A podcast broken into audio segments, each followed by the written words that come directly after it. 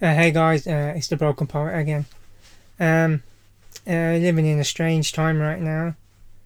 Um, everything, the world seems to be on lockdown in most places, um, apart from Sweden right now.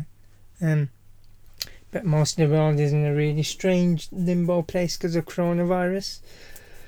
Um, and I thought I would um, write a poem about lockdown and the experiences of lockdown and what it's like to be in a lockdown. Um, I think in the future, um, I think our kids, kids, kids will be taught this in history about uh, what it was like in 2020, about the first half of 2020, and um, things going on in it. So um, I hope you enjoy my poem. It's called Lockdown.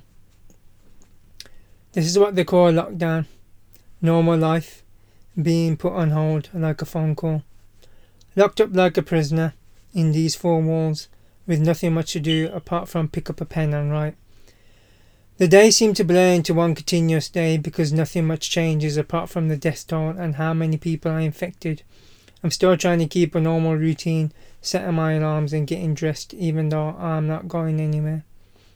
The only time I seem to know what day is is by looking at my podcast feed and seeing what's out, trying to kill the time anywhere I can because of the mundanity of our new normal reality.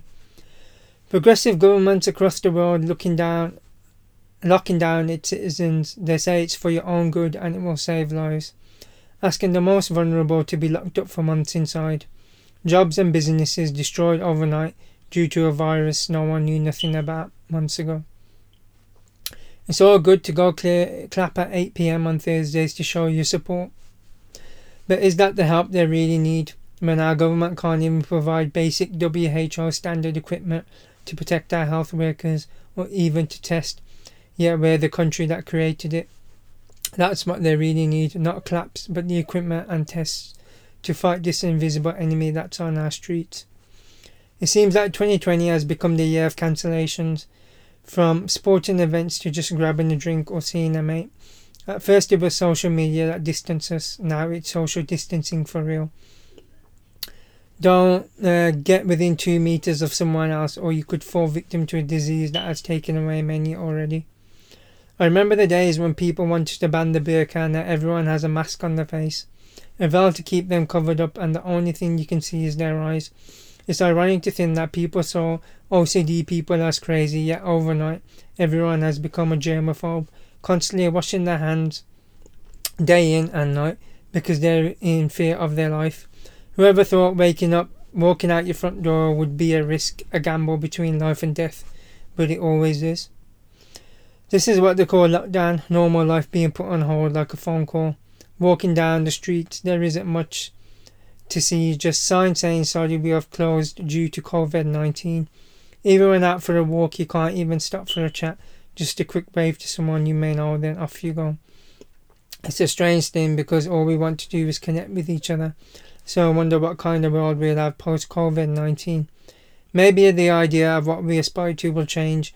Not wanting to be Instagram stars or celebrities or rich and famous and accumulate mass amounts of wealth and rid the earth of its resources, but maybe we'll look out for each other and see each one of us as equal to one another.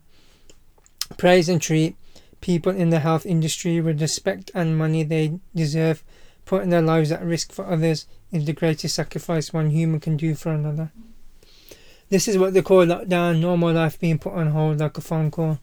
I guess it's true what they say freedom is never really free, we used to take the most simple things for granted, going to see a loved one or a mate, to the shop or a restaurant, hugging someone for a few seconds, a touch, or the kiss, whoever thought it could be taken away in an instant. Now we are craving these things, now they are gone, the very essence that makes us human is being taken away, and who knows when it might return again, because the new normal could be here to stay. So I hope our fellow humans realize that greed, money, and individualism is not the way human beings should live because no amount of money can save you from this from this. It affects you whether you're young, old, rich, and poor, no matter what religion or race. I think uh, the lesson here is to never take anything for granted ever again. and to cherish every moment that's given to us when the world finally gets off hold and allows us to connect fully again. Um, so that's my poem about lockdown and my experiences with it. I hope you um, enjoy it and uh, I hope you stay safe out there and be protected and take care of yourselves and hopefully this all passes over soon rather than later and we can all go back to some sort of normality again post COVID 19 but um, for now and hopefully um, during this time I'll try and be putting up more poems and writing more things um, especially so I hope you enjoyed this one. Thanks to Broken Poet